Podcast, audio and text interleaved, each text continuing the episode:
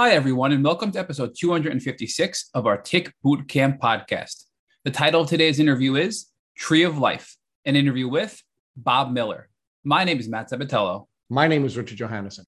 So if you've ever wondered about genetics and the role it plays in your healing journey, then this is the podcast episode for you. Bob discusses the top genetic deficiencies that are known to cause complications when healing from chronic Lyme disease. He identifies specific tools to help alleviate symptoms immediately, but also to go upstream and figure out how to identify solutions to solve the problem and not have to keep putting these Band-Aids on our symptoms. So without further ado, Bob Miller in Tree of Life.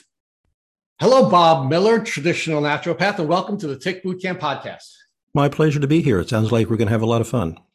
We are really looking forward to this podcast interview, and our community should know that you were highly recommended by somebody that we had a wonderful interview with. And at the end of our podcast, we like to ask folks if there's someone they think we should invite to the podcast, because we're trying to build out what we call the Lyme quilt.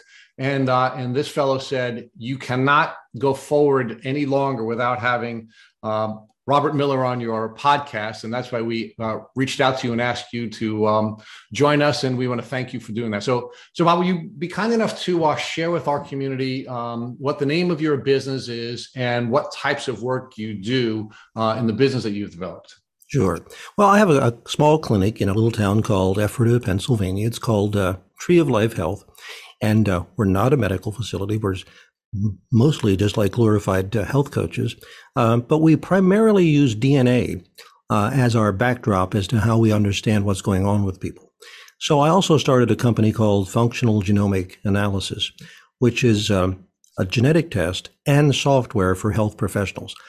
This isn't an online thing that somebody does. It's only healthcare professionals that can use my software, but they'll use that software to look at function. And what we mean by that is how you might be making too many free radicals, not making enough antioxidants, detox pathways not being as robust as they should be. So those are the two arms. We have our own clinic here, but we also have created software and our own genetic test where we actually train health professionals. And if there's any health professionals watching this, we actually have online training, we have seminars, we have webinars that teaches health professionals how they can use functional genomics to try to bring people back into balance. And that'll, I think, be the crux of our discussion today. You know, why some people get Lyme and they get over it quickly, others suffer for years. And I think that'll be the bottom line of what we'll be trying to give people information on in this podcast. So Bob, before we dig into your background and where you've come from, I want to read you a quote from Dr. Richard Horowitz's book, How Can I Get Better? I recently reconnected with this book after preparing to interview Dr. Horowitz. And in his book, on page 4 of his book, he says, your genetic makeup and even the bacterial populations within the microbiome of your gut is specific to you.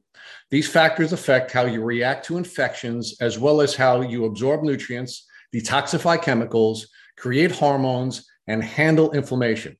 Each of us also carries different infection burdens, including bacteria, parasites, viruses, and/or fungi, varying levels of inflammation and immune dysfunction, possible food and environmental allergies, different toxic loads, detoxification abilities, hormone levels, and sleep and exercise habits, as well as different levels of cellular and organ damage from previous or underlying infections. In short, your prior and current medical status determine exactly how Lyme disease will affect your health. Can you begin the podcast by reacting to Dr. Horowitz's observation? Well, that's absolutely brilliant. Okay. Because one of the things that we've done in the past is we have protocols. Oh, you have this problem, you do this. You have that problem, you do that. And I think we're going to find over time that protocols just don't work. And as Dr. Horowitz said there, each of us is very unique. And that's why we need personalized care, because what works for one person doesn't work for the next. It would be kind of nice if it did. You know, we like simple things, diagnosis, treatment, there we go. But I think things are now getting so complex because of all the environmental factors. So Dr. Horowitz is spot on. I agree 100%. And that's why we need to move towards personalized care rather than do this for that. So now let's talk about your role in creating an environment where personalized care is possible for each of us, and more importantly, personalized care is available for every single person who's in the Lyme disease community. But before we get there, let's dig into Bob Miller and your background. So talk to us about where you're from and how you were ultimately attracted to the field where you're now working. Sure. Well, I grew up in a little town called Ephrata, Pennsylvania. It's a farming community, Pennsylvania Dutch. I'm sure people have heard of the Amish and the Mennonites and a lot of those folks around here. And in high school, I became very interested in electronics, and I thought this was really cool stuff. So I started, getting training and went down the electronics path. Became involved in telecommunications and cable television. So my background was, primarily understanding schematics and, all these things and patterns and such. And in my early 30s, I developed a very serious ulcerative colitis. And if anyone doesn't know what that is, it's an autoimmune disease that attacks the colon. And started out with diarrhea, then blood, then losing weight, and I knew I was in serious trouble. I ended up in the hospital for 21 days. There was one night where I wasn't sure I was going to make it. Lost half my blood, started to hemorrhage. Things were going downhill fast. I knew of a homeopathic doctor who said, you need some phosphorus to stop the bleeding. Rush some of that in, stop the bleeding. Probably without that, probably would have passed away. And the solution was, we're going to cut out the colon. I wasn't real excited about that thought.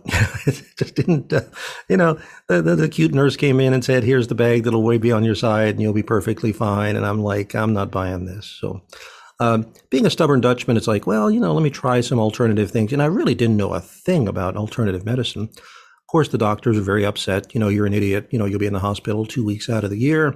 You'll be begging me to cut the colon out, And it's like, well, maybe that's true, but I'd like to give this a try. So, that was, back a long, long time ago. That was the early 90s. So we didn't know genetics back then, but I just did, talk to some herbalists and acupuncturists and, did all kinds of things, did some mind body work and managed to get well. And then I was fascinated by this field. It's like, well, this is really cool. Just being the, the curious person that I am, I started studying, started taking some courses on basic herbalism, then learned of the concepts of traditional naturopathy. Back at the time, there was a school called Trinity School of Natural Health. Took their course, become certified as a traditional naturopath, not knowing what I was going to do with it.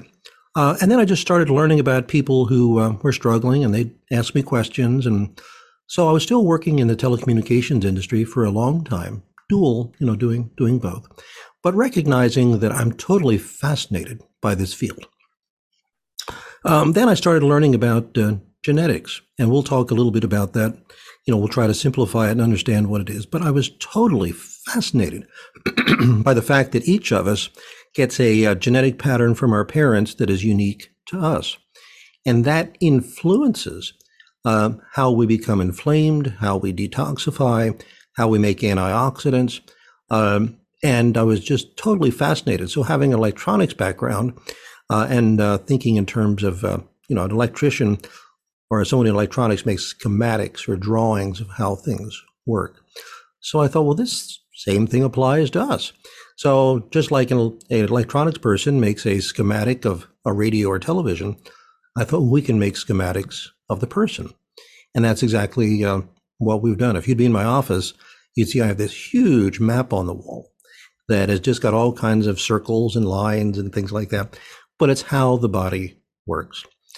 So I became very intrigued by this and just found that more and more people wanted help. So I went into semi-retirement from the telecommunications industry, started doing this, and then found that, back at the time, 23andMe was just coming around, and you can download that data. So I took that data, downloaded it into a spreadsheet, just a regular Excel spreadsheet, put formulas in for how things work. And then other doctors became interested in it. It's like, Bob, what are you doing? So I started sharing the spreadsheet.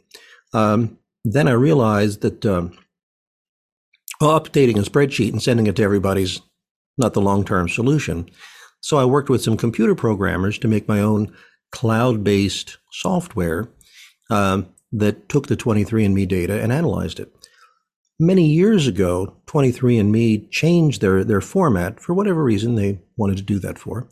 And I found that many of the markers I was looking at were no longer there. So it was like, either I'm going to have a really bad report or I've got to do something else. So I, took a deep breath and made my own chip. So I have my own chip called Your Genomic Resource that through health professionals people use. And then we use that to analyze, are you making too many free radicals? For example, is your iron becoming a free radical rather than helping you make hemoglobin? And we can go through some of these pathways. But the bottom line is, are you making too much free radicals? Are you not making enough antioxidants that neutralize the free radicals? Are your detox pathways not working properly? And then if they are, some problems, there's ways to compensate. I like to tell people I have no bad news. One of my favorite jokes is the only bad news I could ever give you would be like, sorry, I don't see anything to help you with. So when anybody has a problem, there are ways to compensate for it. So I worked with a company called Personalized Nutrients and Compounded Nutrients, and we now make supplements that are designed specifically not for the disease, but where there's problems with function, and we can get into that. Okay, so let's pause that for a second, Bob, and let's talk a little bit more about the current state of your business and the software that you have available now. When we started this conversation, we were talking about individualized healthcare, right? And talk to us about how your vision for creating individualized healthcare was born out of this software that you developed first through working with the data from 23andMe and now through your own path because of the, lack of availability of the markers that you needed through 23andMe. Sure. Well, the thing that I found interesting was back in 2016, the organization called ILADS has conferences, and they have people bring research posters. And so one of the things that I kept seeing with individuals who had Lyme disease was that many of them had a genetic marker that would cause them to absorb more iron. Can you give us a context for that? How did you discover ILADS, and why was Lyme disease a passion of yours when you were now moving through your journey? Yeah, well, interesting story. It's rather serendipitous how sometimes things come our way.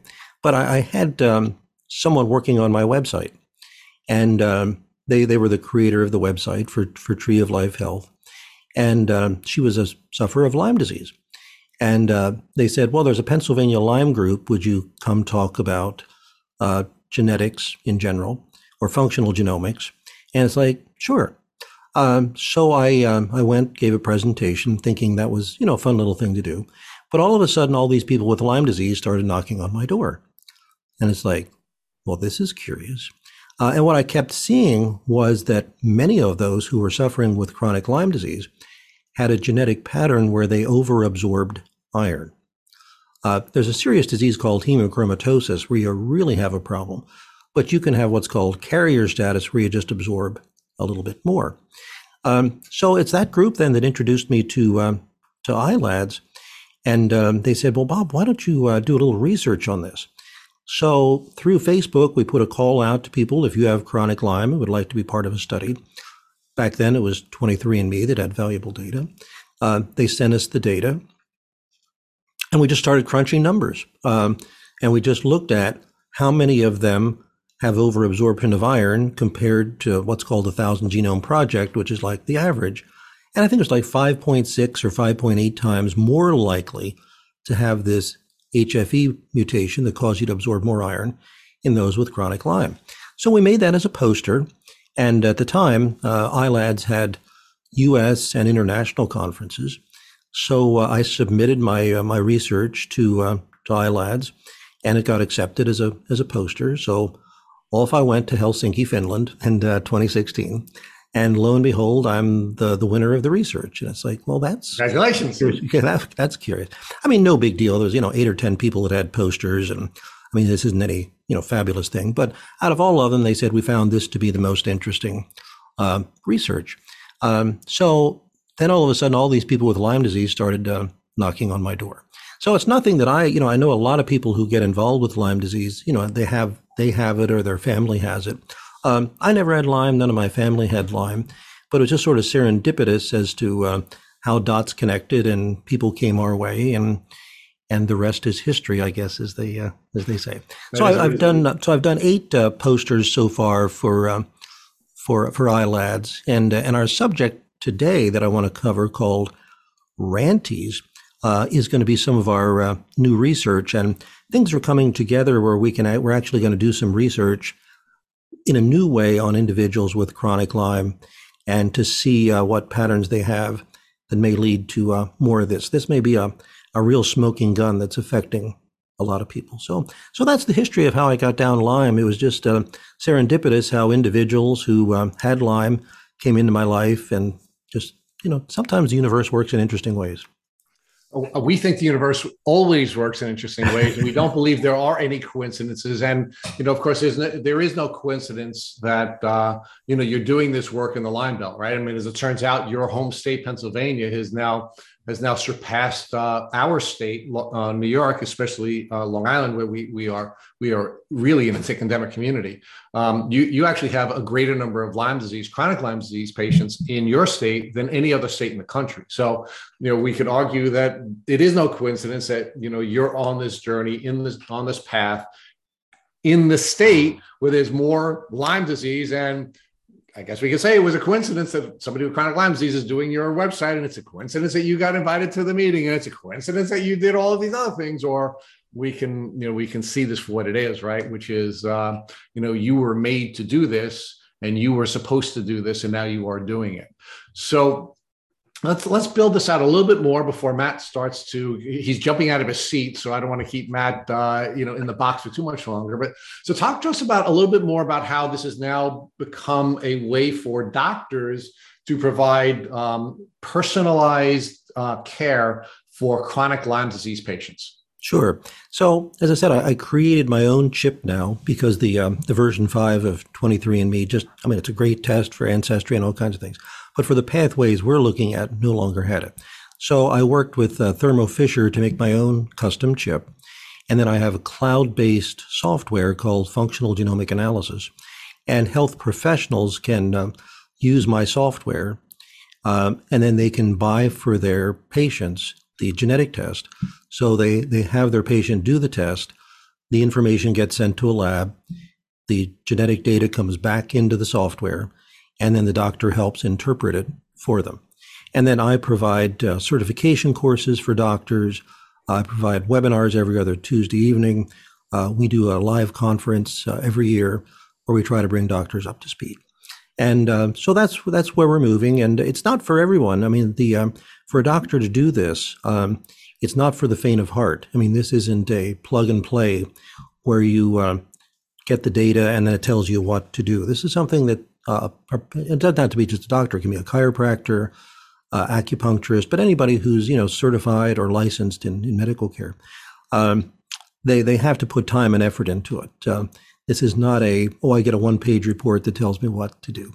We're trying to develop the software so that there's more guidance, but this is for the health professional who really is willing to put time and effort into what they're doing. It isn't a quick solution. So let's talk about this from the patient standpoint. You said that, there's something sent to you. So what is it? Blood that's sent to you? Is there something else that's sent to you? And how does the patient provide that material to the healthcare provider to get it to you? Sure. Very simple. It's saliva.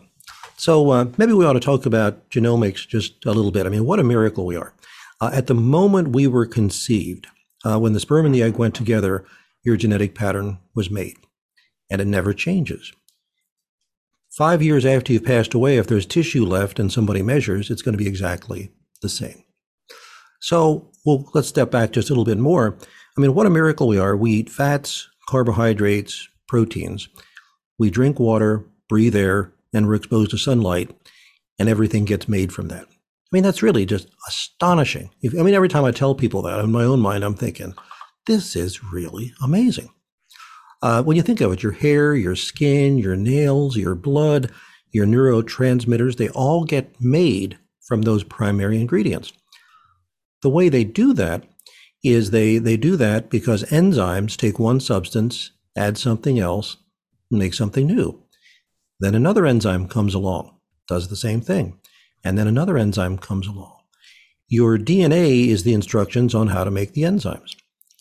And when we have what are called SNP, single nucleotide polymorphisms, mutations, whatever you want to call them, your body's ability to make that enzyme may be at 70%, 80%. It's just not as good.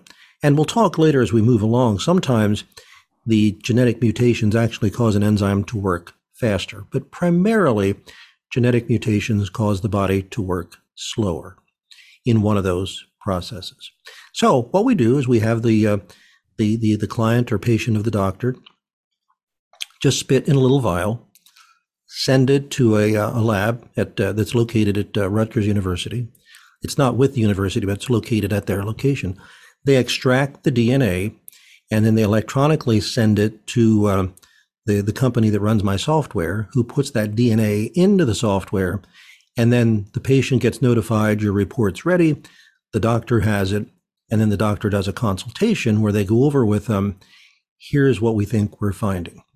You might be overabsorbing iron. You might be not turning glutamate into GABA. We can talk about that more later. Your nitric oxide may be out of balance. And then the doctor will go about making a custom program for them. So if somebody says, well, what do you do for Lyme disease? It's like, I don't know. It all depends upon the individual. So you could see 20 people and have 20 different approaches. So that's how. Bob, you said that this is not for the faint of heart, meaning there's a fair amount of work that has to be done by the practitioner, yes, in order to be able to use the tools that you're developing, right? Yes. Mm-hmm. But you've seen patterns, right? In fact, what brought you to ILADS and what brought you to this field of Lyme disease was the patterns that you started to identify with the people that you were working with, I guess, informally in the beginning, right? So is your report going to provide any information on the patterns that you've observed? And are those patterns building out as time goes on and as you're treating more and more Lyme patients? Sure. Absolutely. Yeah, those patterns are evolving. And we're always improving the software. I put $40,000 to $60,000 a month into software development. And one of our next steps that we want to have is an executive summary where I put logic in. It's going to take me months to do this. May not be available till close to the fall or the end of 2022. But I want to put in logic where I say to the doctor on the report, well, it looks like they're overabsorbing iron, but it also looks like they're not clearing the hydrogen peroxide that combines with iron. This is an area for you to look at. So we're trying to make it as easy as possible for the health professional. But it's an ongoing process where we're always learning new things. And eventually, someday, we probably need artificial intelligence in there to do some of this analysis. So before my time on this earth is finished, I'd love to have, an AI that does this data and then does further analysis for the physician. And by the way, this isn't just Lyme. These patterns are very similar in people that are exposed to mold. And I think what we're finding is that wanted to take this all down to one bottom line, environmental factors that we weren't exposed to before is increasing the toxic burden, the inflammatory burden on the body. So when something called, something like Lyme disease or Epstein-Barr or anything else comes along, the body is just ill-prepared to deal with it, and may either not be able to deal with it or overreact to it. And a lot of the times we're seeing an overreaction. I mean, if you were to look at COVID today, it's a very serious virus, but the people that are sickest are overreacting with their immune system, and that's causing the serious illness and the fatalities, the overreaction of the immune system. And I think that's a common theme that we're seeing. I mean, we're seeing autoimmune disease among young people skyrocketing.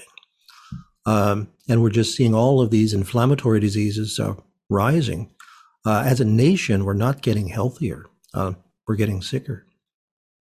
So, Bob, many people in the Lyme community are interested in these types of genetic tests, but their doctors may not be willing to work with them to be able to put the work in to understand how to evaluate and look at these reports that are not easy to read, you know, based on what you just told us. So you are a naturopathic practitioner and you do have your Tree of Life practice. So if people are listening and they want to get these tests, but they don't have a doctor to partner with to issue these tests and review these tests, can they work with you virtually or in person to get these tests ordered and evaluated? Because we know of Lyme, many times it's inflammation is the root cause of our symptoms. And many times it's these genetic deficiencies which are driving the inflammation. So can people treat with you directly if they don't have a local doctor to work with to do these tests through your functional genomic analysis company that you've created? Oh, absolutely. Just one disclaimer. We don't use the word treat. You know, we just, naturally support. So we're not physicians that treat. But yeah, we, that's why I do that 9 to 11 hours a day, 6 days a week. And we talk to people all over the world. Many of them referrals from physicians who are treating the Lyme. And they're like, we're not getting anywhere. I mean, we're doing antibiotics. Go see Bob, and I don't treat the Lyme disease. You know, I look at the underlying conditions that allows the inflammation to inhibit the body's ability to do its job. Most of the time, what we find is there is something that's causing excess inflammation, be it iron, glutamate, nitric oxide, IL-6 being upregulated, and really don't worry about all those terms. The bottom line is there's multiple factors that can cause us to have excess inflammation. Then there's multiple factors that don't allow us to neutralize those free radicals, or some of our detox pathways aren't working. Clean those up, then the prescribing physician who treats the Lyme all of a sudden finds that their treatment is successful. Bob, you're telling us you don't treat, and I want to argue that what you're doing is even more powerful than treatment, because we have practitioners trying to treat chronic Lyme patients without success using a wide variety of treatment modalities. And then they refer people to you to better understand what's going on. And prior to your consultation, they're pretty much walking in the dark, trying to figure out what underlying conditions, because we're all individualized, are causing these people to not get better with treatment. You give them the data they need to make informed decisions to optimize the body and better receive the treatment. So I want to argue that you are treating indirectly, but in a much more powerful way by giving us data-driven information to bring people back to health. So what do you think about that? Well, you know, we're parsing words here, I suppose, but let's just keep in mind from a legal standpoint, only licensed medical doctors treat something. So that's why we avoid that word like the plague. We don't diagnose, treat, prescribe.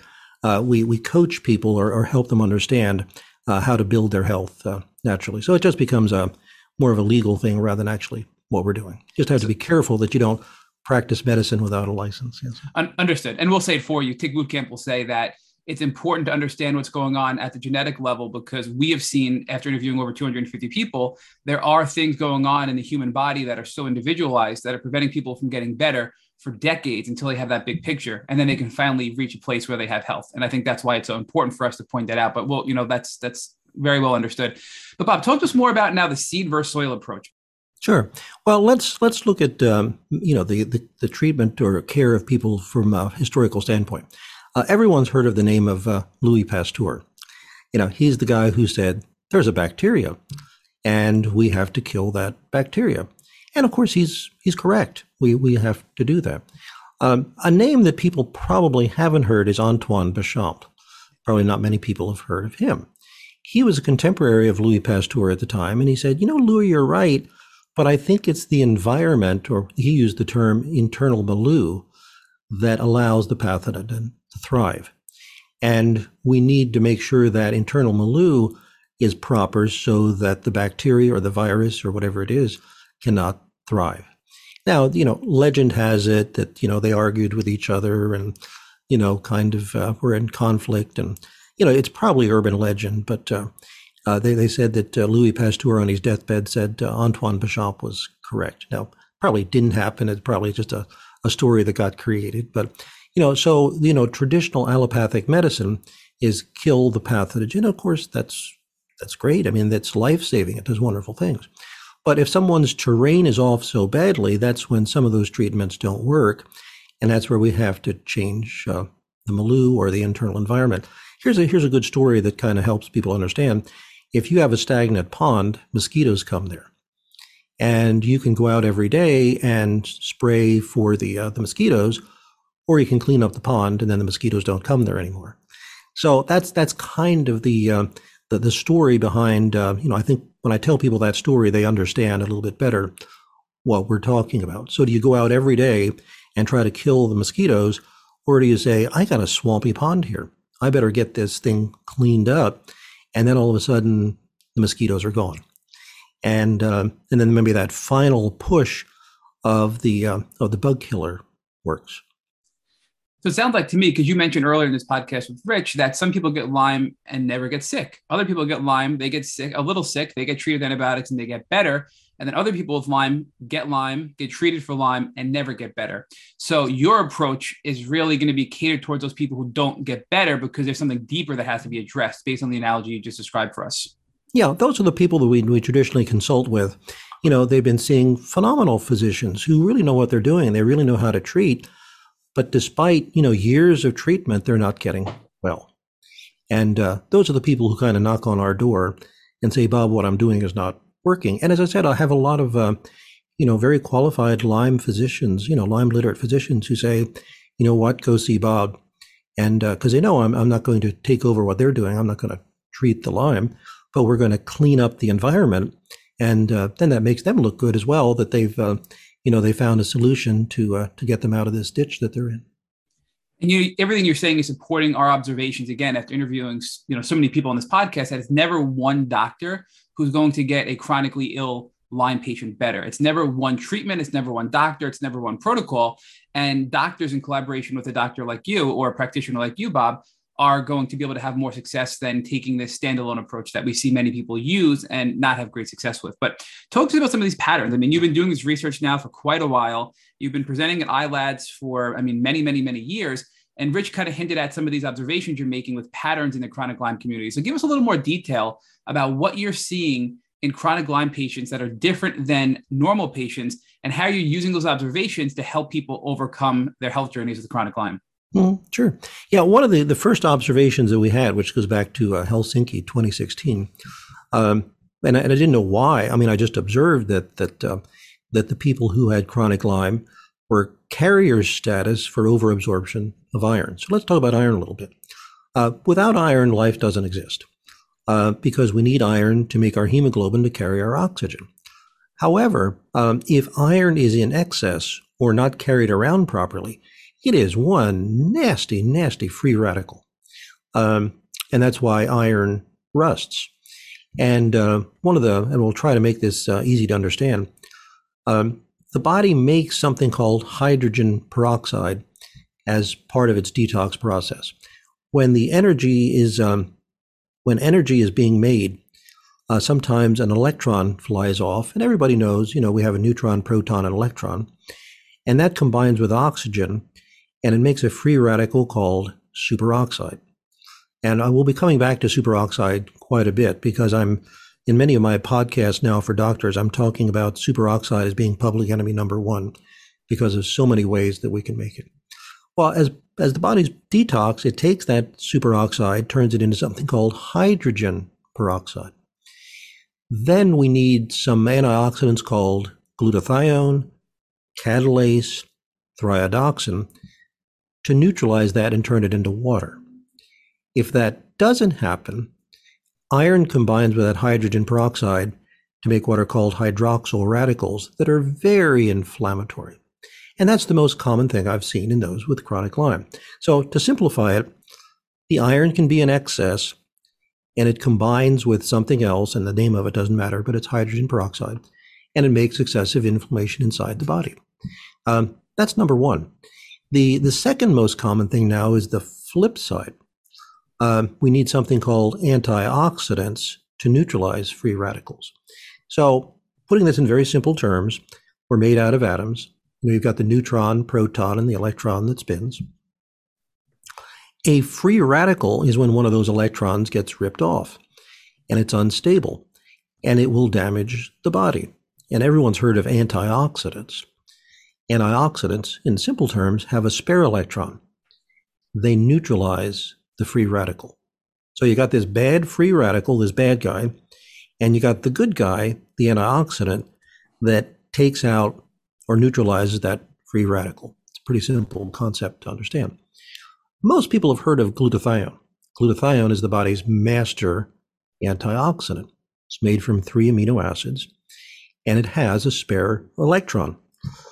When it does its job by donating that electron, so it becomes what's called oxidized. In other words, it's lost its electron. We then need to recycle that oxidized glutathione. We need to take that oxidized and put it back and recharge it.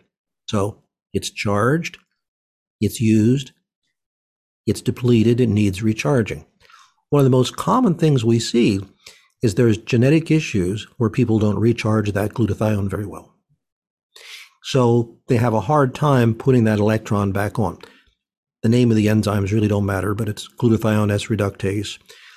We need something called NADPH that's made by various genes. One of the biggest ones, NQO1, and people glaze over when they hear all those names. It really doesn't much matter. But for people who understand them, they might find them interesting. But for the most part, let's just simplify it in that for many people, they don't recharge their glutathione. And interestingly, some people may relate to this.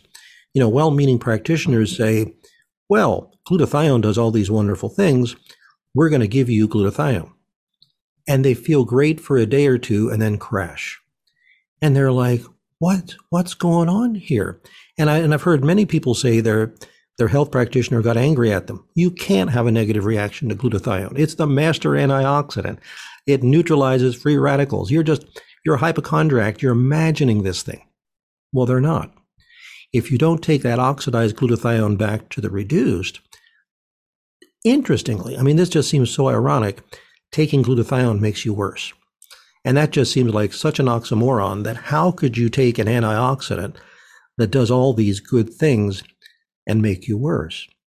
But if you don't recycle that glutathione, it actually does turn into another free radical that makes you worse. And that's the complicatedness of this, that, for some people, glutathione is like, woohoo, I got my life back. This is great. I'm detoxing, I'm neutralizing free radicals. Yoo-hoo, everything's great. Other people take glutathione, it's like, what the heck just happened to me? I feel horrible. So if you look at the genomics, you can see if people have difficulty taking that oxidized glutathione back to the reduced, and there's actually interventions you can do. We created a product called GSR Assist. GSR is the enzyme that does that, and it has some, ridiculously simple things in it, like parsley, lycopene from tomatoes, riboflavin, something called nicotinamide mononucleotide that supports the recycling of glutathione. Then the doctor gives glutathione and it's like, I'm feeling better. So that's an example of the patterns we see. There's usually something that's causing excess free radicals. Iron can be one. And then there's usually something that doesn't allow them to neutralize the free radicals. It's usually some combination. So another one that I often see in people with Lyme disease, or maybe by just the people that knock on my doorstep, as it's usually the people who do this are very intelligent, highly motivated go-getters. And maybe that's just the selection process who will look at something like this.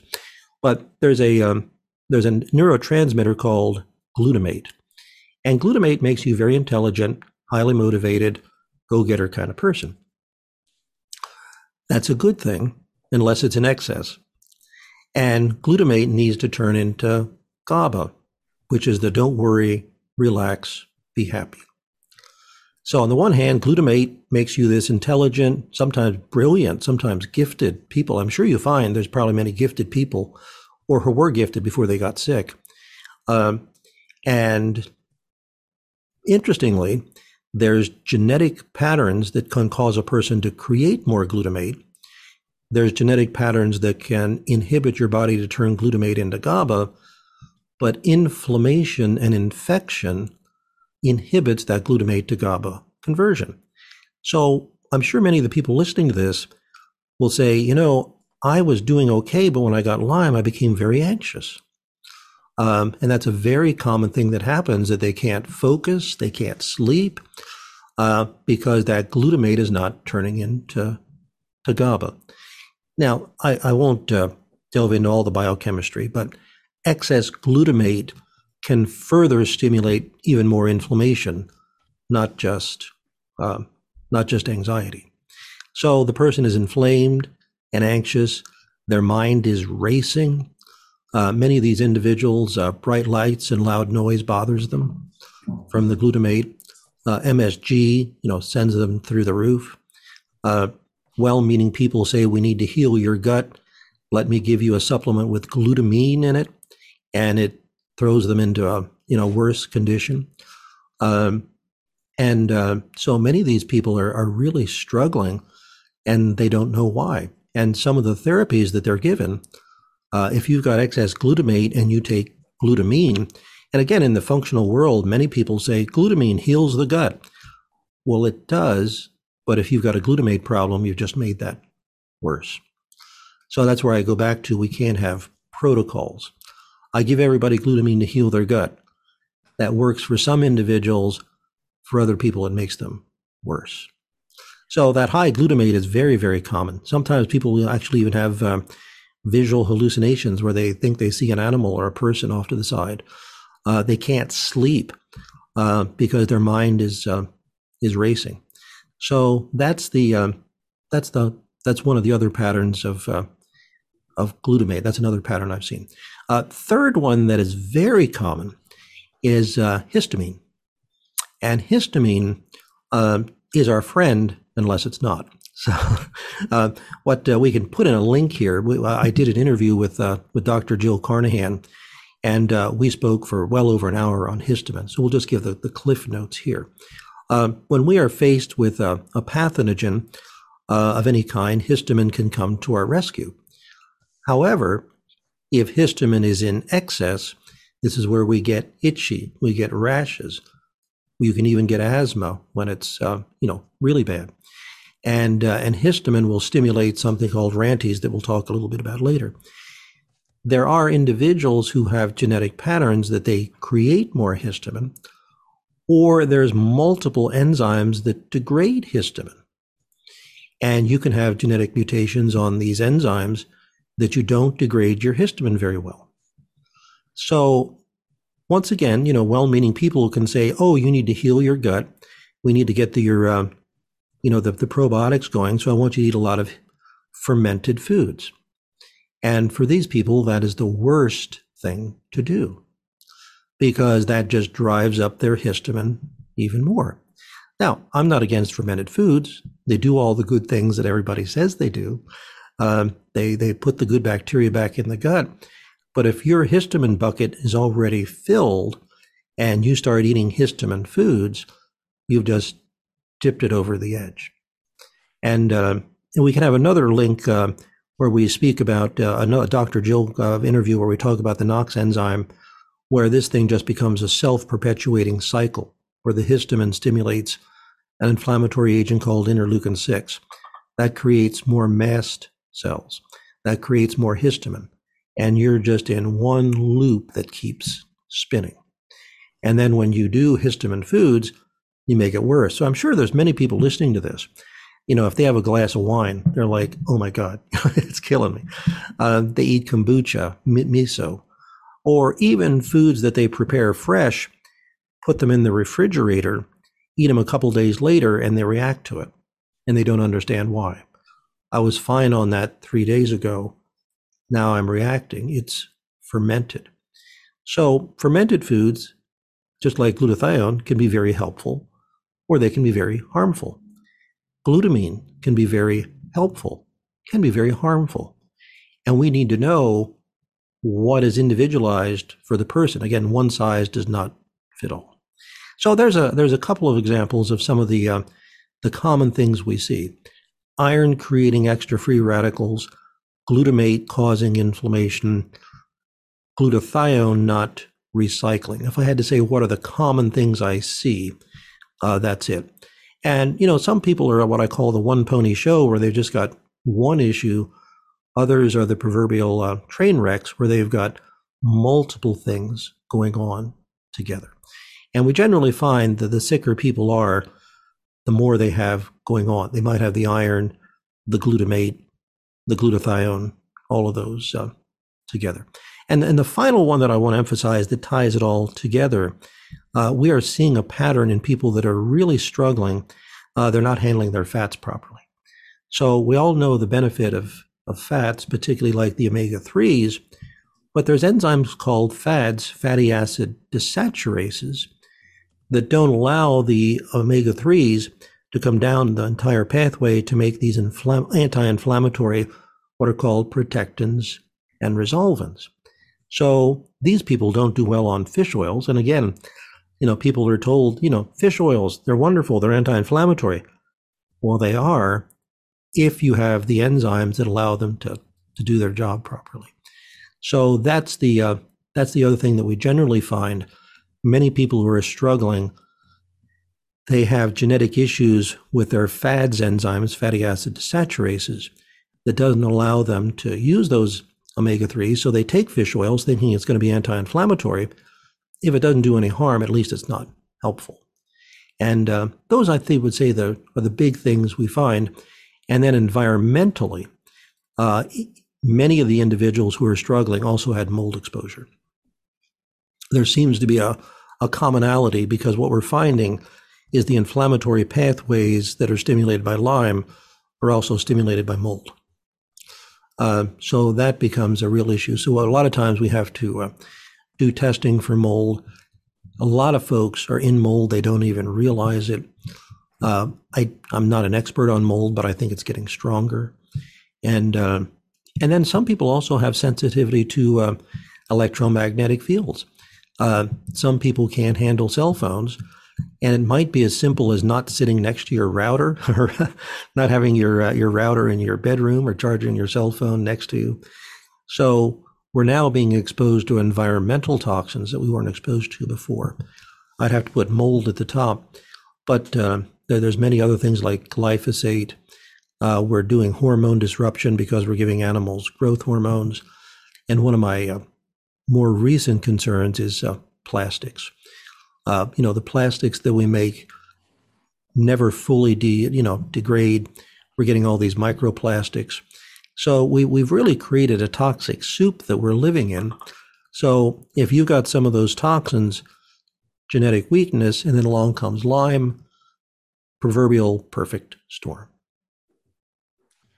So, Bob, this is just, I mean, unbelievably powerful, and just you've given us so much gold that I'm not even sure we're going to be able to break it all down as much as we'd like to. But I'd like to walk back to the free radical conversation, because it's something that we hear a lot about, but I don't know that anyone really describes it in adequate detail, because it sounds to me that that's really the key to all inflammation that you've outlined here with this toxic soup, for example, that we're living in. So tell us more about free radicals and how they create inflammation, because my understanding is that if you have this, free radical or this electron that is out of balance, what it does is it goes and it rips out what it needs from other cells and destroys the other cells, which is why we have the inflammation and why it actually causes us to age, because we've seen a lot of folks who have chronic Lyme disease and they age very quickly. So can you talk about, you know, first free radicals in a little bit more detail, and why it's important that we resolve the problem when we resolve the free radical, and what happens if we don't, and why that's causing the inflammation? Sure. Well, let's go back to, you know, how we're made. I mean, everything gets down, when you get down to the smallest level, we're made out of atoms. So in the middle, I mean, we all learned this in high school, neutron, proton in the middle, electron that spins. And electrically, that needs to be balanced. And that's why I said, I believe that superoxide is public enemy number one. So what happens is that sometimes when we're making energy inside the cell, something goes wrong and an electron flies off. So Bob, can we pause there for a second? Right? So cells are little energy power plants, right? Where they're little power plants. So on the most basic, I'll give you like I'll call myself the meathead. On the most basic meathead level, we have these little power plants in our body, and these power plants have a neutron, a proton, an electron, as you have just described it. And in some cases, the little power plant is out of balance, meaning it has an extra electron, correct? Yes. Well, one of the atoms inside the cell. You're made up of cells, 60 to 100 trillion cells. Again, what a miracle we are. And then inside there, you have something called the mitochondria that takes fats, carbs, and proteins and makes energy. It's called the citric acid cycle or the Krebs cycle. Sometimes an electron flies off and combines with oxygen to make something called superoxide. Now, one of the things we're looking at is there's now multiple ways that we can make that superoxide. And that superoxide damages your cells. I've done an online certification course that, by the way, the public can take if they're not going to be a practitioner, but they can if they really want to learn. And we do a whole module on what superoxide is and how it damages us. However, the body will make an antioxidant called superoxide dismutase. So superoxide is the free radical. Superoxide dismutase is the antioxidant. And we can have genetic issues that we don't make enough superoxide dismutase. So there's three of them. There's SOD1, SOD2, and SOD3. And we can actually look at the DNA and say, oh, it looks like you're not a good producer of superoxide dismutase. So what that superoxide does then, it will damage the cells. And it will, if we do have enough superoxide dismutase, we make hydrogen peroxide. And then if we don't have enough glutathione or another enzyme called catalase, iron combines with that in what's called the Fenton reaction, discovered all the way back in 1897 by Dr. Fenton, and makes what are called hydroxyl radicals that, again, just wreak havoc throughout the body. Okay, so let's pause that, Bob, because you're giving us a lot of really powerful stuff, and I just want to understand it again on the meathead level. So we have this electron that spins off, it combines with oxygen, and it becomes a superoxide. And then what we're hoping happens is that there is something that will offset the superoxide, because if we don't have something like glutathione, which is going to have an extra electron to balance out the superoxide, what that superoxide is going to do is it's going to tear apart cells, right? And that's why we're going to have the inflammation. Well, almost. Superoxide dismutase is what neutralizes the superoxide free radical. Okay. That makes hydrogen peroxide, and that's where we need the glutathione. Okay, so the glutathione is the next step, right? Is the next step. So it's a multiple step process if we're going to prevent the inflammation, right? So the first thing is we have to balance out the superoxide, or that free radical, and then because if we don't do that, it's going to tear apart more cells. But then we have to take the next step, which is where the glutathione comes in, and the glutathione is going to have to now, what does it do? It now balances off the. Well, it turns that hydrogen peroxide into water and oxygen. Okay. That we then neutralizes it. So neutralizing, meaning then it's no longer tearing apart the cells that it's looking to get the balanced electron from, right? Yes. So now what happens, again, I need it on the basic meathead level, what happens if you don't have glutathione, or if you have some defect in your body that doesn't allow you to use the glutathione to convert the superoxide into water and oxygen? The peroxynitrite the hydrogen peroxide into water and oxygen. So superoxide uses superoxide dismutase to make hydrogen peroxide. Then glutathione and catalase turn that into water and oxygen. Okay, so stop there. So what's the big deal if we have all the extra hydrogen and peroxide in our system? It combines with iron and makes what are called hydroxyl radicals that chew you up and spit you out. Okay, now, so we have first free radicals. We know what they do. Now, give me this new radical is, what is it called? Hydroxyl radical. Okay, and I'm sure you've heard of many people drinking hydrogen water. Yes. Okay. The hydrogen neutralizes that hydroxyl radical. That's why hydrogen water can be so helpful. In case anybody knows, there's little tablets that you just drop in water. And very simply, water's H2O. So this tablet fizzes, and you'll see, well, what's all those bubbles in there? Well, that's hydrogen. You drink that, and it neutralizes the hydroxyl radicals. Okay, but what will a hydroxyl radical do? How does that cause inflammation? How does that, you said it will attack your body. How is it attacking your body? Well, it's another free radical that will just, in trying to neutralize itself, damage your cells. Okay, so that will cause inflammation as well. That'll cause inflammation. Now, I'd like to go back to superoxide and why I believe it's public enemy number one. What we're finding is that all the electromagnetic fields that we're exposed to from cell phones, from Wi-Fi, from all the towers, actually can cause excess calcium to enter the cell, make something called calmodium, and that name doesn't really much matter, but that will cause the body to make more superoxide. So we are now making more superoxide as a result of our cell phone. So that's why keeping your cell phone away from you a little bit. In my office here, everything's wired. I have wired monitors. I have wired keyboard. I have a wired mouse. I try my best to keep superoxide, the EMF away from us. But I believe someday we're going to look back and say, God, we loved our cell phones. I mean, all the things we can do on them, but oops, it was creating the superoxide. And I mean, that's an emerging field.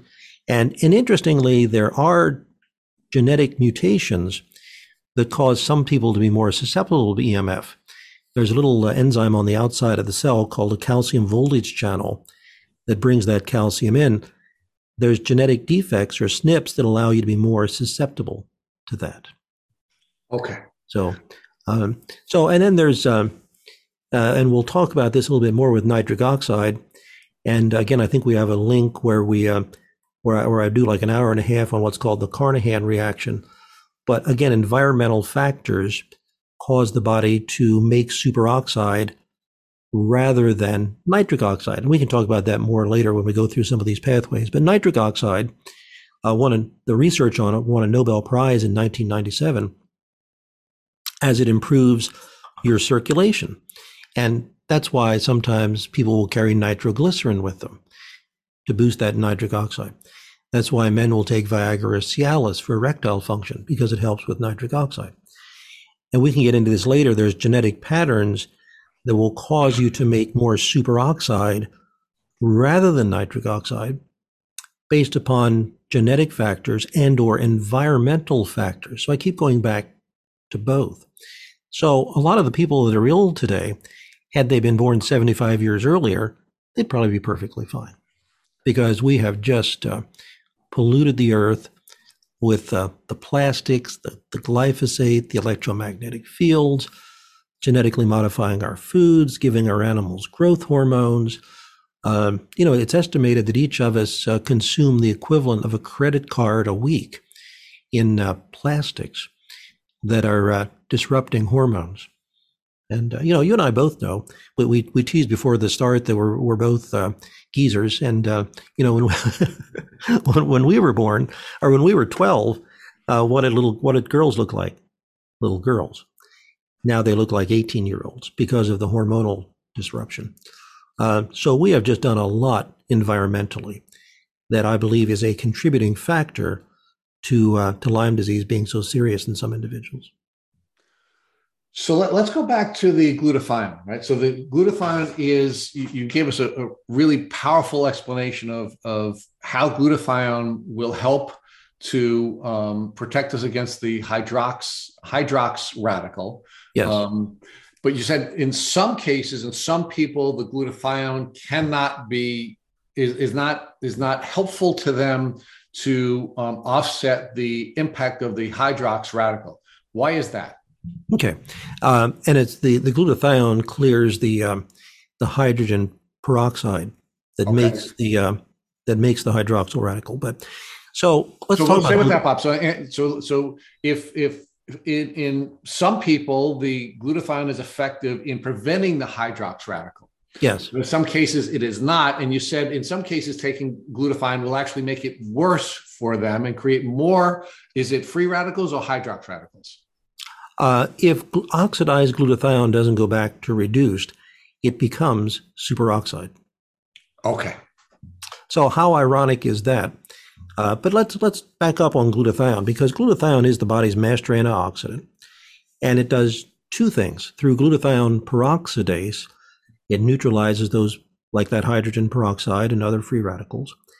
And there's a phase 2 detox process called glutathione conjugation, where we take out toxins like mold and other things. Glutathione is made from 3 amino acids: cysteine, glycine, glutamine. That's why sometimes people take NAC and acetylcysteine. There's enzymes that assemble them all together. Sometimes we have genetic defects in those enzymes. Interestingly, mold will inhibit cysteine from going into glutathione. So if someone's got mold and either on their own or through some practitioner says, oh, you need glutathione, here, let me give you some N-acetylcysteine, that can actually backfire if that cysteine doesn't turn into glutathione. So let's assume the body makes glutathione properly. It's got a spare electron on it. It takes out toxins, or it neutralizes hydrogen peroxide. After it does that, it gave away its electron, because remember we said a free radical is missing an electron. Then glutathione itself is oxidized, meaning that it's missing that electron. We need something called NADPH and the GSR enzyme to put that electron back on to keep recycling it. So if we have genetic mutations that the GSR enzyme doesn't work, or we don't have the cofactor, FAD, which comes from riboflavin, that oxidized doesn't go back to reduced, and we make superoxide. So if someone throws more glutathione at them, many times it's like, boy, for the first 5 days, woohoo, this is great, I'm feeling wonderful, followed by, oh my God, what just happened to me? Okay, because they weren't able to keep up recycling that glutathione. So in our health coaching here, what we'll do is we'll help people take that oxidized glutathione back to reduced, then about 2 weeks later, take glutathione 1 day a week. And then it's helpful. Okay. Now, I don't want to complicate things too much more, but this is a really important part. There's something called NRF2. And perhaps people have heard of that. There's some companies that sell supplements that support NRF2. NRF2, let's give a story here. Let's think of a building with a sprinkler.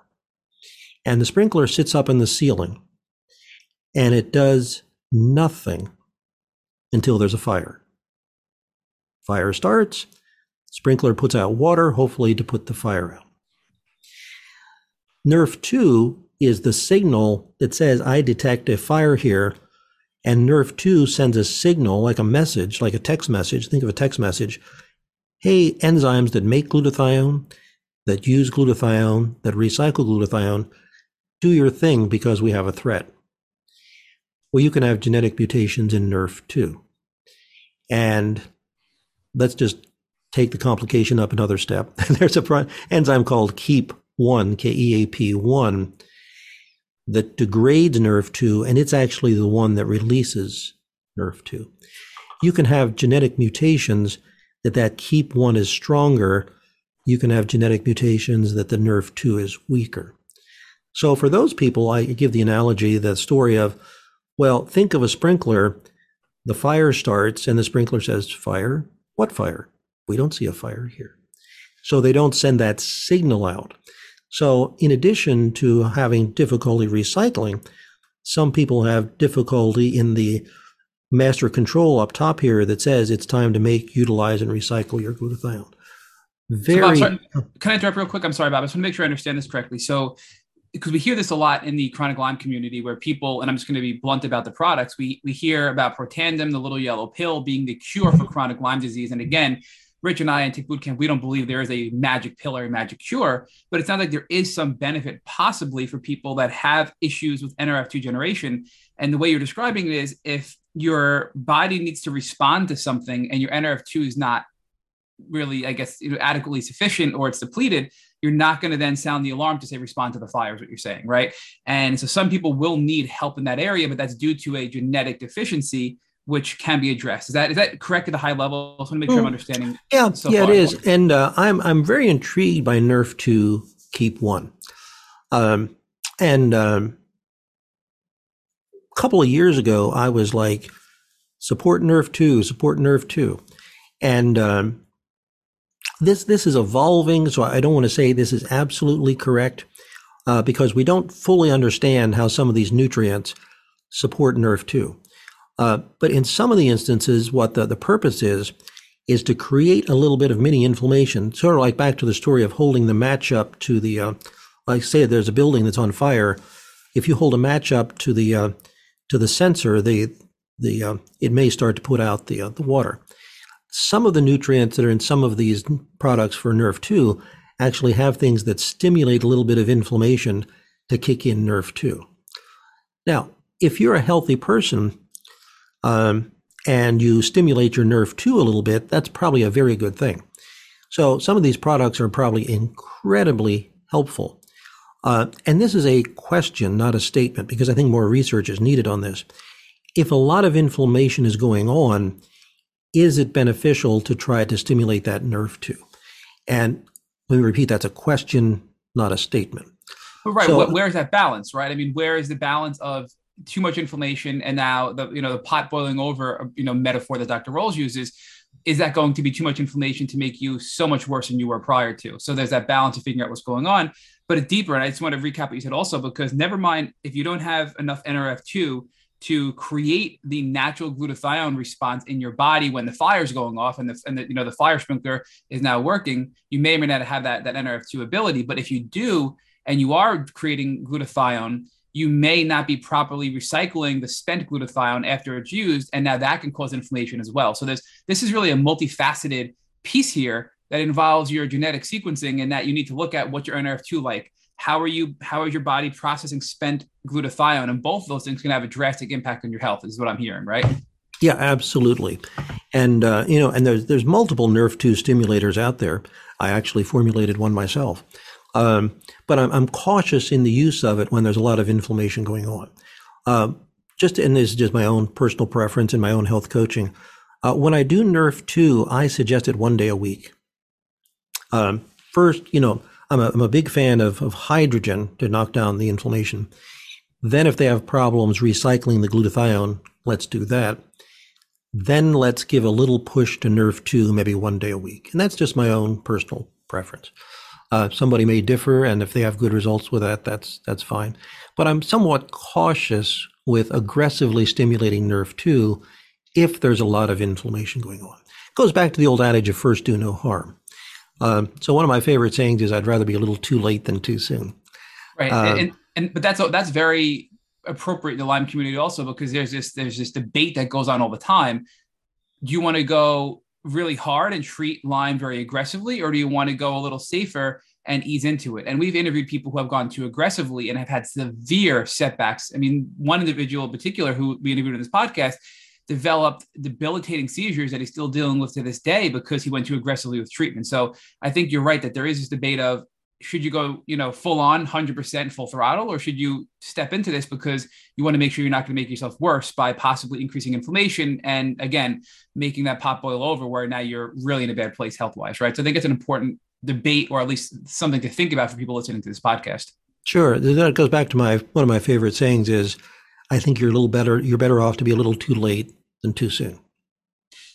So I do want to bounce back to you because you did talk about a lot of things that were really interesting. So you talked about the NADPH, right? And we know you're in your latest ILADS presentation in Madrid in 2019 that your research really focused on how genetic variants in genes related to the production and utilization of NAD plus and NADPH are creating what's now referred to as NADPH steal. And I think at the beginning of the podcast, you call that possibly the smoking gun. And am I correct in making, is that the right connection there between those two statements? And if so, can you just expand upon that and explain just a little bit in more detail what that means and how it can be helpful to the Lyme community? Sure. So one of my favorite subjects is NADPH. It's a fascinating molecule because, and of course, you're hearing a lot of people talk about the importance of NAD. And of course, then it's like, Now the latest miracle is nicotinamide riboside or nicotinamide mononucleotide. Okay. So the reason it's getting that kind of attention is because it really is an incredible molecule. NADH is what's at the top of the electron transport chain to make energy. NAD plus supports what's called the enzymes that repair your DNA. It's called the PARP enzymes.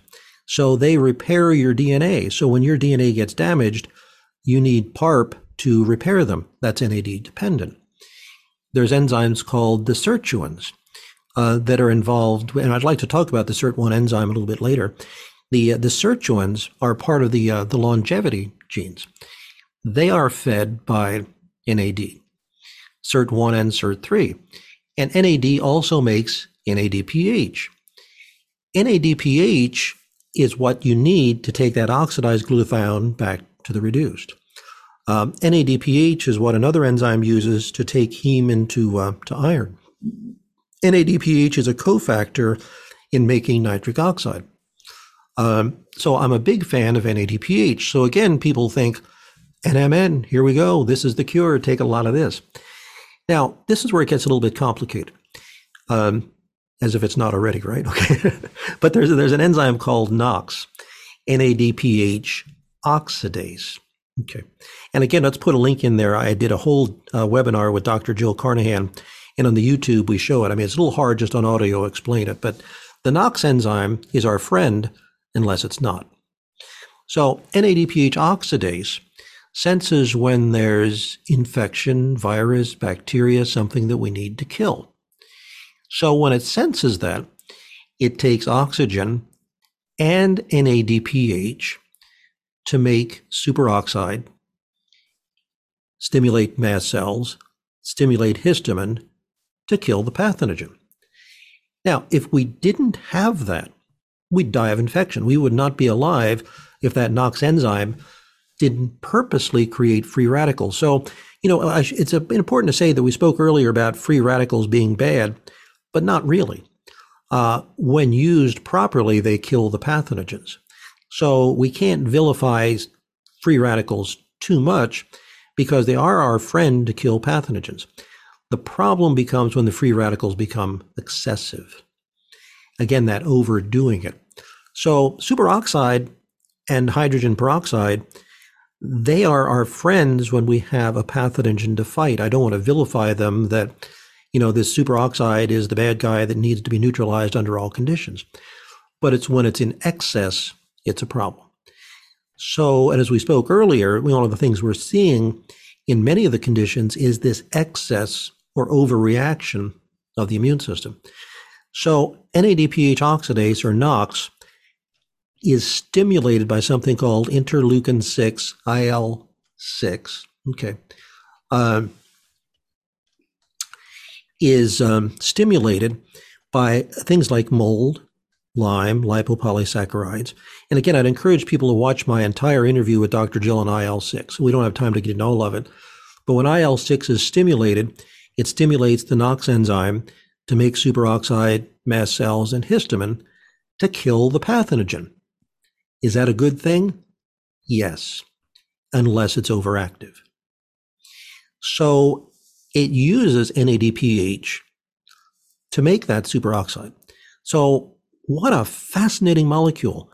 NADPH neutralizes free radicals by recycling glutathione, does all kinds of good things, but it can also be called upon by the NOX enzyme to make free radicals. So what's happening, again, back to environmental toxins. If you watch that video with Dr. Jill, we talk about all the environmental factors that jack up interleukin-6, jack up NOX. So that's why I call it the NADPH steal. NADPH is being stolen, used excessively.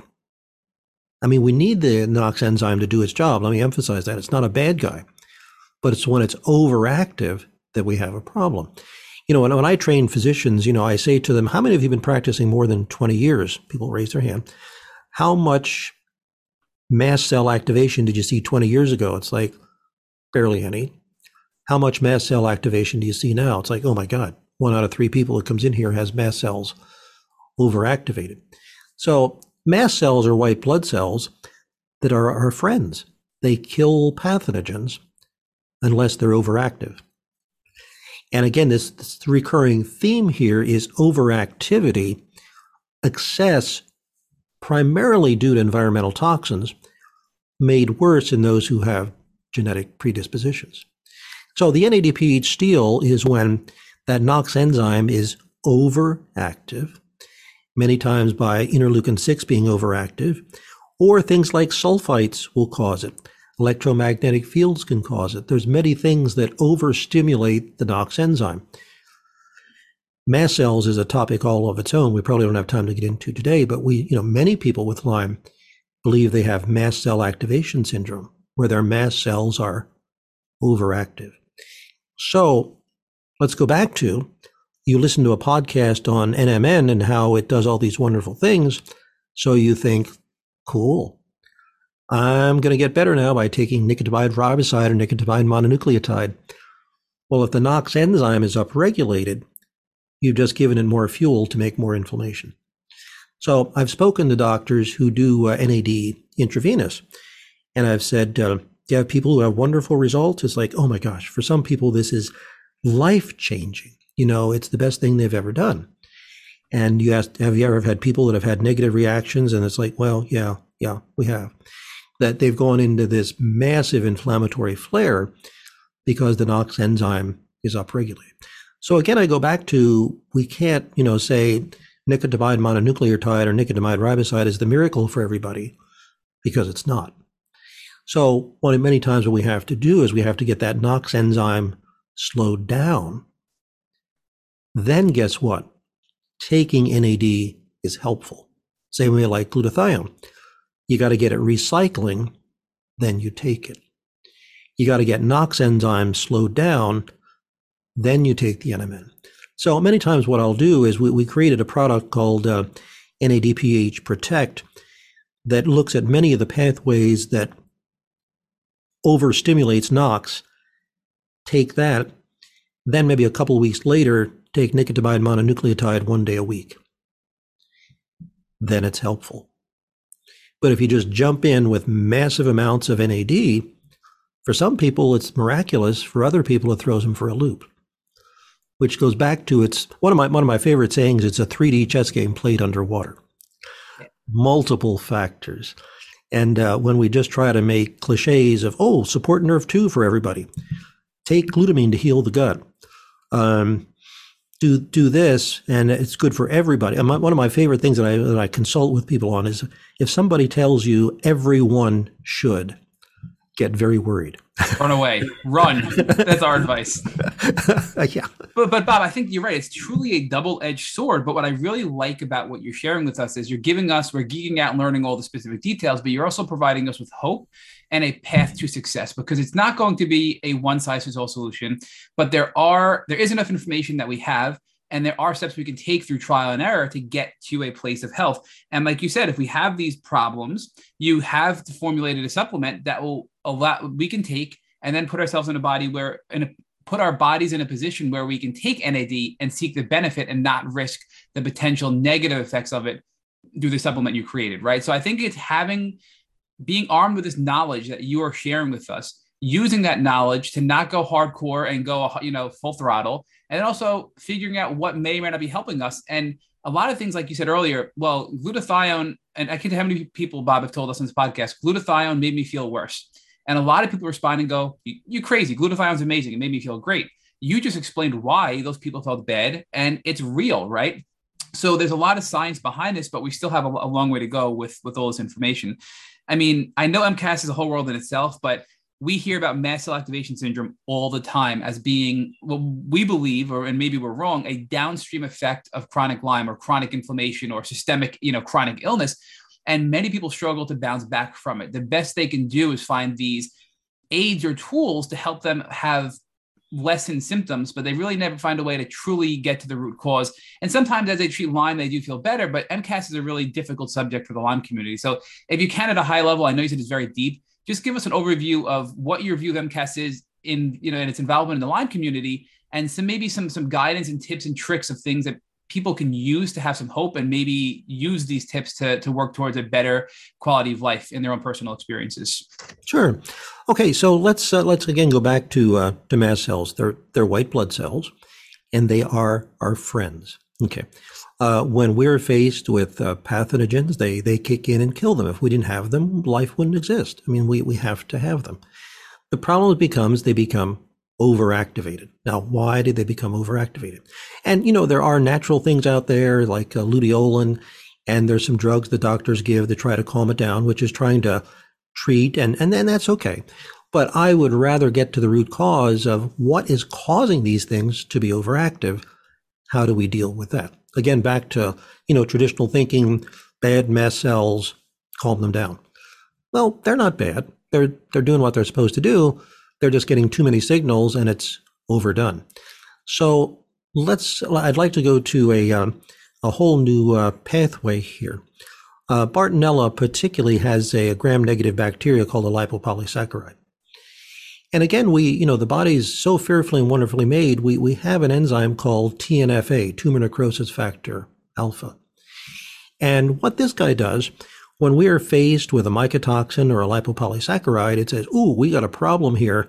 I have to create some inflammation to take care of this thing. Is that a good thing? Sure, unless it's overactive. Interestingly, there's people that have genetic mutations that makes that TNFA overactive, that it over responds. TNFA stimulates something called NF-kappa B. And by the way, we're going to have a link to the map where people, if you're looking at the map, look at the upper right-hand side, you'll see all this. That stimulates something called NF-kappa B. Then that NF-kappa B stimulates mast cells and histamine and just creates this, you know, cascade of inflammation.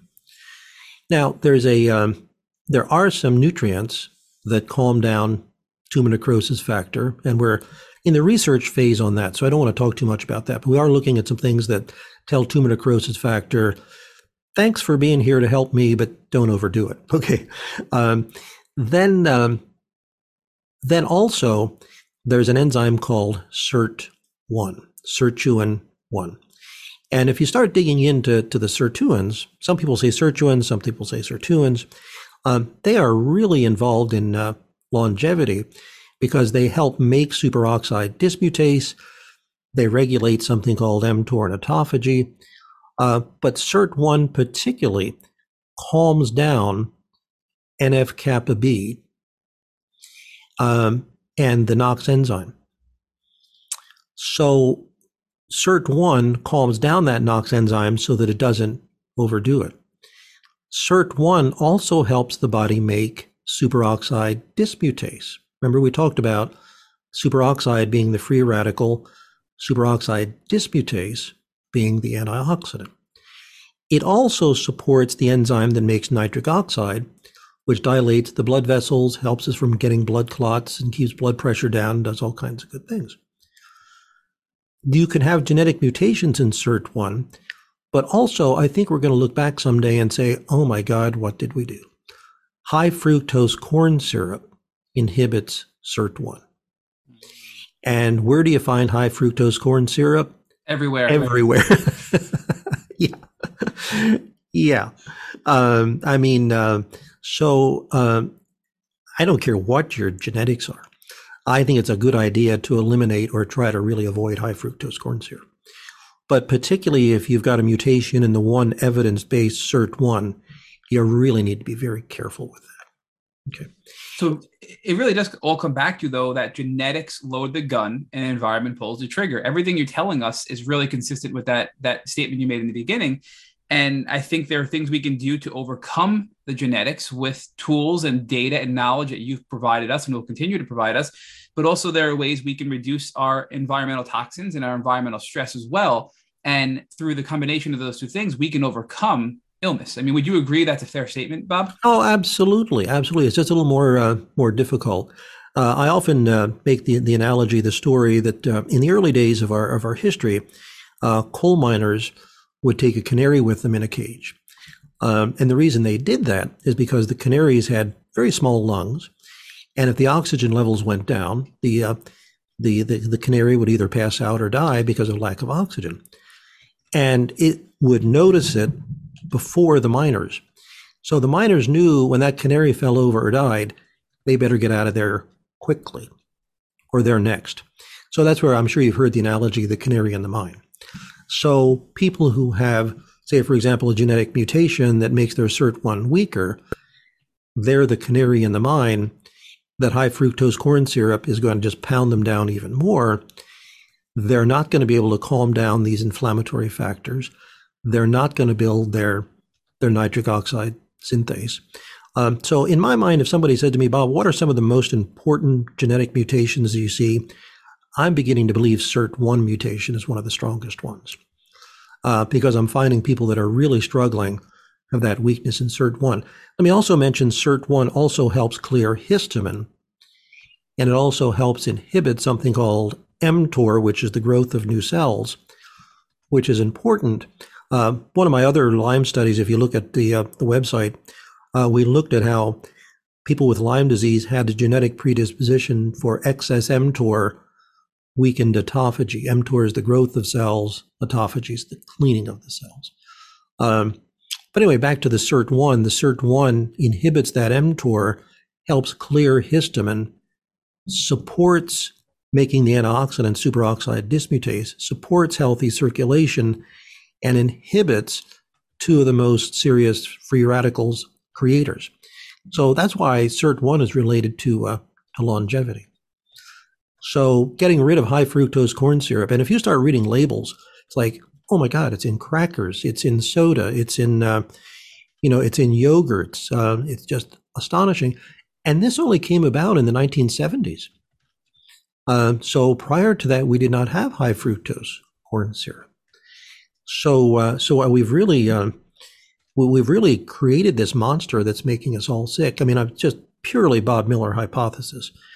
But I think if we didn't have many of these, if we didn't have high fructose corn syrup, if we didn't keep our cell phones on our body, if we didn't give our animals growth hormones, if we weren't polluting the world with plastics, if we weren't giving the animals hormones, Lyme disease probably would not nearly be as serious as it is.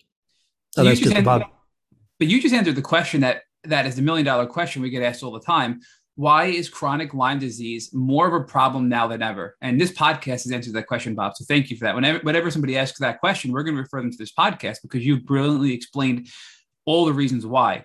But what I really like about this podcast also, I just want to recap because people listening are probably like, oh my goodness, I need to understand all of this. But I think at a high level, you're pointing out some specific areas where genetics should be examined from both an internal perspective and an external perspective. And just to kind of just very, very high level for these listeners to coordinate with their doctors and possibly, and we're going to highly recommend do a consultation with you, but iron, glutathione, glutamate, these fats like the omega-3 fatty acids, histamines and MCAS and NRF2 are all internal factors that need to be looked at when it comes to genetics. And a lot of the external genetic factors you talked about were, specifically mold and plastics and EMFs and things like that. And are all things that we can have data on from tests that you provide and then have solutions to based on either supplements or lifestyle or changes we make in our life to overcome some of these obstacles. And so that at high levels, is there anything you want to add there, Bob, to give our listeners some hope and maybe be able to take a deep breath and say, wow, maybe I can feel better. Oh, absolutely. And we do have success all the time. Obviously if anybody says they have 100% success, they're feeding you a line. But some of that comes to compliance as well. And there's more things we need to learn. And if we can, I'd like to go down a path of, I believe, what is our most important discovery that we've not done any literature on yet. And that is something called RANTES, R-A-N-T-E-S. My gut instinct tells me that this is possibly one of the big smoking guns.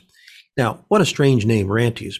It stands for regulated upon activation normal T cells expressed and secreted. And it's like, what the heck is that? Okay. But what it does, it promotes the survival. Now listen to this, promotes the survival of immune inflammatory cells from the bloodstream into tissues and other areas of injury and infection. Now, is RANTES a bad thing? No. It's in there in our body to when we're faced with a pathogen, it says, we're going to throw everything we got at it. We're going to call out the Army, Navy, Air Force, air, sea, everything. We're going to, do everything we can to kill this pathogen. But again, the problem becomes when it's excessive. So during this year, we're actually going to do a study. I'm very fortunate.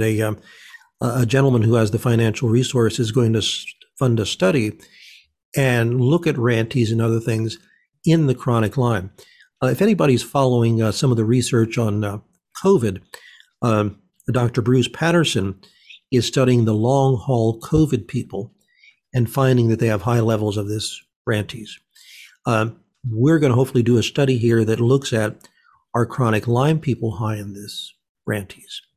So the reason that's so important is because if this is excessive, this could be one of the reasons why people are suffering, because RANTES will stimulate histamine and stimulate mast cells. And again, those are some of the commonalities we see in people that are struggling. Now, that pathway that I first described there of the mold or the Lyme creating the mast cells, that goes down a pathway that stimulates the RANTES. Also, there's multiple factors that will stimulate interleukin-6. Again, I would encourage you to watch the video I did with Dr. Jill Carnahan on interleukin-6. Just in simple terms, there's something called angiotensin II that the body makes, and that will stimulate RANTES. And I don't know if we have to go down that pathway. Matter of fact, this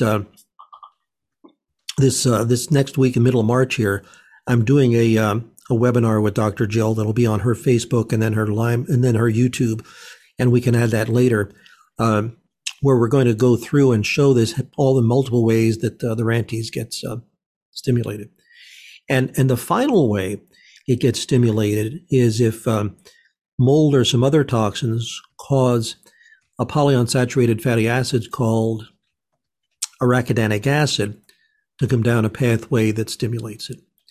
Now, I alluded to this earlier. What we're finding is that many people who are struggling are not using their fats properly. Now, let's talk about omega-3 and omega-6s. 30, 40 years ago, we had a 1-to-1 ratio of omega-6 to omega-3. SAD, or standard American diet, for some individuals, that omega-6 to omega-3 is now 20-to-1. And, we have again, the canola oils and all of our processed foods and everything like that. So that's bad for all of us. But if you have genetic weakness in the enzymes called fatty acid desaturase, or ELOVL2, we even have more difficulty turning those omega-3s into something called protectins and resolvins that neutralize all this free radical damage. So again, I go back to the way we're processing our foods, the omega-6s. Interestingly, the Mediterranean diet seems to have a lot of benefits. It's high in olive oil, and olive oil helps that process of not making the RANTES.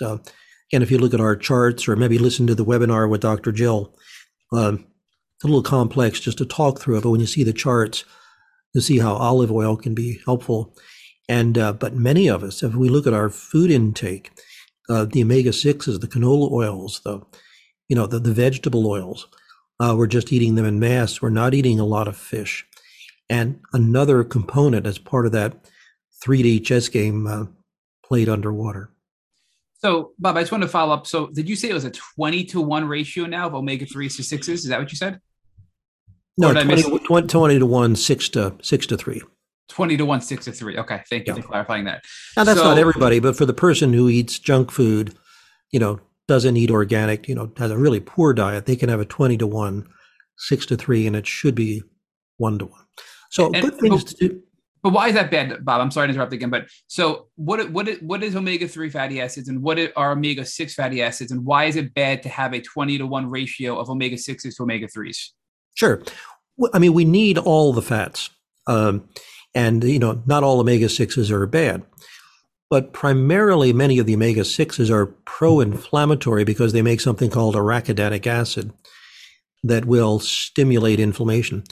But the omega-3s, when properly gone through the steps, they make something called protectins and resolvins. And those are very pro-anti-inflammatory. So that's why there's the benefits of eating fish and the fish oils. But unfortunately, if we have too many omega-6s, it actually uses up the enzymes that the omega-3s need. And then if we have genetic mutations in those FADS enzymes, or a genetic mutation in the ELOVL2, we have difficulty even turning those good fish oils into protectins and resolvins. There's a couple companies now that are actually making supplements that actually have those they're called SPMs, and they actually have those protectins and resolvins. So again, just observing, and this will probably be one of our research projects in the future, are people with chronic Lyme more likely to have mutations in their FADS enzymes? But even aside from that, if dietarily they're eating junk food, they're getting more of those pro-inflammatory omega-6s. And that's part of what we've done. We've, when you look at our diet from 75 years ago to the diet today, dramatically different, yet another contributing factor. We have created the perfect storm by what we've done. Again, why today chronic Lyme is so much more prevalent than ever before. But I do want to circle back, and I'm probably going to say it wrong. It was RANTES? RANTES, R-A-N-T-E-S. Mm-hmm. RANTES. So you said that RANTES promotes survival of inflammatory substances when there's pathogens present, which is a good thing, right? You want that because you want to be able to address these pathogens. But the problem is when it doesn't get turned off or it's excessive. And that seems to be the case with many of the things we're talking about here with these genetic deficiencies. So, you keep talking about a problem and a solution. We have these genetic variants or mutations, and then we identify them and we have a solution, whether it's dietary or a supplement. So with this RANTES problem, what is the solution? Do you have a supplement to help overcome that? Do you have a solution, or is that something that's still in the works to look at how to address this? Yeah, the RANTES supplement is now being made. We're getting the ingredients and we're putting it together. And as good as that might be, that's almost a medical approach of RANTES is high, let's knock it down. So I see this supplement has something. It's going to have vinarigin in it, strawberry extract, and hops. Those are the three ingredients that there's clinical evidence that calms down RANTES. And that's fine. But we don't want to just say, take this supplement that knocks down RANTES and we're done. As I said, there's three pathways that make excess RANTES. One is through stimulation of interleukin-6. Again, I'd encourage people to watch the video that we have the link to. The other one is when tumor necrosis factor gets upregulated, and that can be from, say, somebody's got Clostridia in the gut. That could be a contributing factor. Lipopolysaccharides, gram-negative bacteria, and we found that Bartonella has that gram-negative bacteria.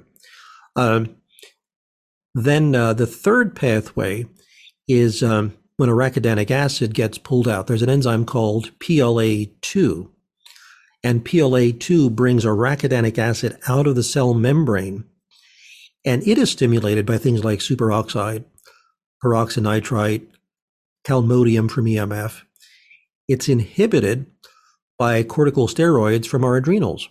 Now, one of my favorite jokes is, how do you know if you have adrenal fatigue? And the answer is, you live in America. So, the adrenal glands make corticosteroids that are anti-inflammatory. And I'm sure people listening to this have heard of the term POTS, where they stand up and they get dizzy. Okay. Or they'll see sparkles, or they'll actually lose vision for a couple of seconds. Well, that's because their adrenal glands are just tuckered out. Now, there might be other factors in POTS. I'm not going to say that's the only one, but there's usually an adrenal fatigue part of that because the adrenals need to make cortisol. Cortisol knocks down histamine. The corticosteroids are needed to calm down this PLA2. So if you've got tired adrenals, you're making superoxide, you're charging your cell phone next to you, or you sit next to a router, or something that generates the EMF. that PLA2 becomes overactive. And that's why I'm a big fan of measuring, and you can do this through a finger prick. You can just do a finger prick. There's a company called Omega Quant. I think people can even go to the company and do it on their own. They don't even have to do it through a practitioner. And you'll get a report back of your arachidonic acid ratio to omega-3s, your omega-3s and omega-6s, and you can actually see where those levels are. And I am seeing that many individuals that are struggling, their arachidonic acid to omega-3 ratio is way off. So that's one of the areas we're looking at. How do we calm down this PLA2 that, again, is being overstimulated by things like mold and other environmental factors? And then it just goes down a pathway to stimulate something called thromboxane A2, which can be measured in the urine, that activates platelets, that stimulates the RANTES. And if you look at the chart, you can see it. Listen to my podcast that I'm doing with Dr. Jill, March 13th. We'll be showing charts, and it's so much easier to see when you have a visualization. But I believe that's what's happening, that multiple factors are also jacking up RANTES. That stimulates more mast cells, more histamine. The histamine stimulates the RANTES, and we're on another merry-go-round. So truly is a domino effect here, though, Bob, right? I mean, so I asked you a question of, hey, is there a supplement? And your answer was, yes, we're developing a supplement, but that's really a Band-Aid solution. You need to go deeper. You need to unravel this and figure out at a higher level, go back upstream, what is causing this to be here downstream, and then address it at a higher level. And I think that's really important. Otherwise, it's just going to be something we're going to be on forever just to get symptomatic relief and never address the root cause, right? So, but you keep bringing up, I think, Babesia, and you're saying it's a gram negative, and I'm probably going to butcher what you said. No, Bartonella. Bartonella. So talk to us about Bartonella, because I think you mentioned Bartonella when you were specifically speaking about histamine and MCAS, and then you brought up Bartonella again when you're talking about RANTES. So how is Bartonella different than Lyme disease, and what are the maybe additional complications people should worry about with Bartonella that they traditionally wouldn't be aware of? Well, I don't claim to be an expert on this, so I'll just say this is a sort of a bit of a novice understanding. But the Bartonella does have a gram-negative bacteria, that lipopolysaccharides, and that's what stimulates the tumor necrosis factor, which begins that whole cascade of NOX enzyme, histamine, mast cells. So I'll be honest, I don't have a deep understanding of that, but we've seen the literature that that's what it is, and this is the pathway that it stimulates. So, Bob, I know we've had you on for quite a while, and we appreciate your time. Is there anything else that you want to discuss or that could be beneficial to the Lyme community that we haven't discussed already that you want to bring to this podcast? No, I think that's it. I mean, we've covered a lot of ground here. And, just to summarize it, it's very, very complex. There isn't a single solution. It's like, oh, what should I take for this? We've got to really step back and look at which pathways are overstimulated. As we said, for some people, iron might be 80% of the problem. For other people, recycling their glutathione might be 80% of the problem. For other people, it may be that they're, I see some individuals that have what are called homozygous mutations on all their FADS enzymes. It's like, oh my God, your biggest issue is that you're not utilizing your fats to knock this down. For other people, they've got the SIRT1 mutation, or their diet is just filled with high fructose corn syrup. They didn't realize it, but they're, they have their cell phone on their body all day. They charge it next to them. They've got their Wi-Fi right next to them. They're sitting right next to a hotspot. All of those things combined. So if somebody's looking for a simple answer, I don't think there is one. But the good news is, as we continue research, we're going to find, the pathways. And that's why I said for the doctors who want to do this, this is not for the faint of heart. You just don't, do the genetic test and say, okay, because I've had this happen, doctors do it. And it's like, well, now, Bob, what do I do? Well, did you take the 13 modules that train you how to do this? So there is a learning curve. And for somebody who's looking for a simple solution, this isn't what they want to do. But for the health professional who wants to really help, willing to do homework, study, they'll really be enlightened and get the tools that they need. So Bob, talk to us about what the future is for your company. You said that right now it is not for the faint of heart, because you need to have a practitioner who's interested in doing a lot of work in order to be able to interpret the data that you're developing, or this dashboard that you're creating for us. Is there AI in the future? Is there a dashboard that will be more understandable for practitioners so that they don't have to go through, I guess, essentially a second MD or PhD before they can use this tool to help us in the community? Yeah, that's the feedback I get from the doctors. It's like, Bob, you are on the cutting edge. This is the solution, but I don't have the time or the desire to learn all this. So I'm meeting with my computer programmers over the next couple of weeks, and part of our goal is to how do we make an executive summary that kind of takes all the data, that looks at the genetics. Well, I'm a big fan of urine organic acids, looks at the labs, looks at the symptoms, and tells the doctor, you know what, you might want to do some testing of the iron levels and see where they are. Let's look at the red blood cells. Let's look at the fatty acids. And then put logic in. So we're making the software so that we say, if this genetic and this lab and this symptom, say this on a report. It's going to take me months, if not years, to finalize that. But we're trying to take all the knowledge we've learned over the years, give it to the doctor in a report. Because again, that's the feedback we get. This is incredible, but I can't learn this. So that's what we're doing.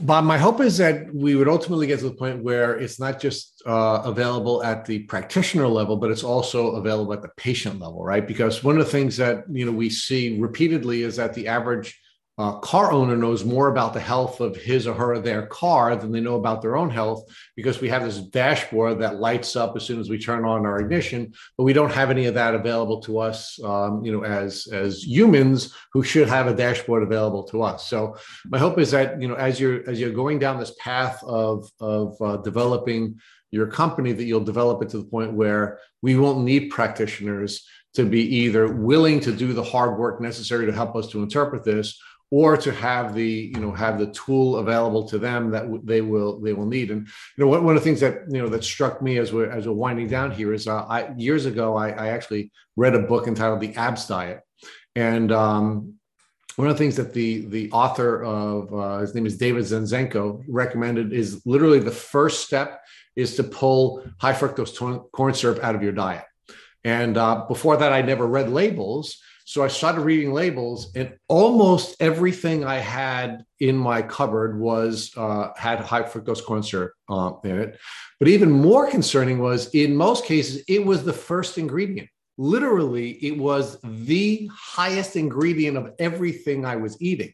So when our diet has shifted to the point where we're making the case that we're substituting sugars positively with this poison, and then we have to work really hard. I mean, it took me it took a lot of work for me to find products that didn't have high fructose corn syrup in it at all. It was not easy, and there were very few products at the time when we were doing that research. I think like the Weight Watchers products, for example, were one of the few products where you could get crackers that didn't have high fructose corn syrup in it as the first ingredient. So we really are poisoning ourselves. We are really swimming in, I think you were calling it, toxic soup, and it really is a lot of work to tease out all of these poisons that we're being fed in the basic American diet. And even when you think you're cooking at home and you're cooking healthily, that you're avoiding these toxins, and you're really not. So, so Bob, I can't thank you enough for sharing your brilliant work with the folks in our community. And if we could, as part of winding down here, could you share with us how folks can get in touch with your company, where so that they can use it, use your resources themselves, rather than having to hope that they have a practitioner who would be either willing or able to do the heavy lifting to give them the benefit of the great work you're doing? Sure. Well, the easiest way is look at our website, tolhealth.com. T as in Tom, O as in Oscar, L as in Larry, tolhealth.com. Our contact information is there. And also we can put a link here in the podcast to go to the website where we do list other practitioners who do this, because obviously I can't see everybody who wants to do this. So there are other practitioners that are trained, and you can get that list there. And then if there's any, I imagine you probably have health practitioners who listen to this. You know, go to the website. You can get a free trial of the software, a free trial of the modules, and you know, see if this is for you. But it's for the doctor who who's willing to do a little bit of work. You know, it's not just a plug and play. Yes. So now again, for the patient community that listens to our podcast, you indicated that you also have regular informational seminars. Can you share with us when you have the seminars and when those materials are made available? Sure. To the general public? The seminars are for health professionals only, so I'm training the doctors. And okay. I do webinars every other weekend, but again, they're for doctors, training them. We've debated about how much information we want to give out to the public, and because this is so complex, people become overwhelmed quickly, or they become scared. You know, they look at their genetic report and it's like, oh my God, this is terrible. And it's like, no, it's not that bad. And because we just don't want to scare anybody or have them do things that are inappropriate. For now, we're having this go through health professionals. Whether we're able to get like a simplified version, I've kicked that around. That maybe there's a simplified version that says. Gluten isn't a good idea for you. And, you know, I'd probably be remiss if I didn't mention gluten, because gluten isn't good for anybody as it stands now. But there are people who have genetic mutations that make them even more susceptible. And gluten will stimulate one of the inflammatory enzymes that we didn't talk about, inducible nitric oxide synthase. So for some people, they have to watch gluten as well. Now, because I've talked to many people that said, I have gluten in America and I get sick. I went to Italy.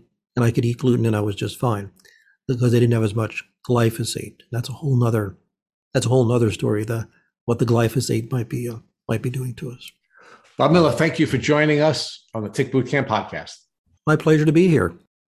Thank you for listening to our Tick Bootcamp interview with our guest, Bob Miller. To our listeners, we have a call to action. First, if you'd like to learn more about Bob Miller, please visit his website at tolhealth.com. Again, tolhealth.com. Second, if you've enjoyed this episode of our Tick Bootcamp podcast, please share it with your friends on social media. Third, Tick Bootcamp has created a tick bite blueprint that has been inspired by the information that has been shared with us by past podcast guests. We urge you to visit our website at tickbootcamp.com to view our blueprint. Please note we appreciate any input or improvements you'd like to share with us. Fourth, don't forget to subscribe to our podcast on Apple Podcasts, Google Podcasts, or Spotify to get your automatic episode updates of our Tick Bootcamp podcast. And finally, we thank you, our community, for your comments on our past podcast episodes. Please take a minute to leave us an honest review on Apple Podcasts, Google Podcasts, Spotify, on social media, or on our website. We make it a point to read every single one of the reviews you share with us. And as a final note, if you'd like to search for a specific podcast, either looking for a guest in a particular state or country, or looking for a specific keyword, like doxycycline or rifampin or antibiotics or herbs, please visit our website at tickbootcamp.com/search, and you'll be able to find the podcast you're looking for. Thank you, as always, for listening.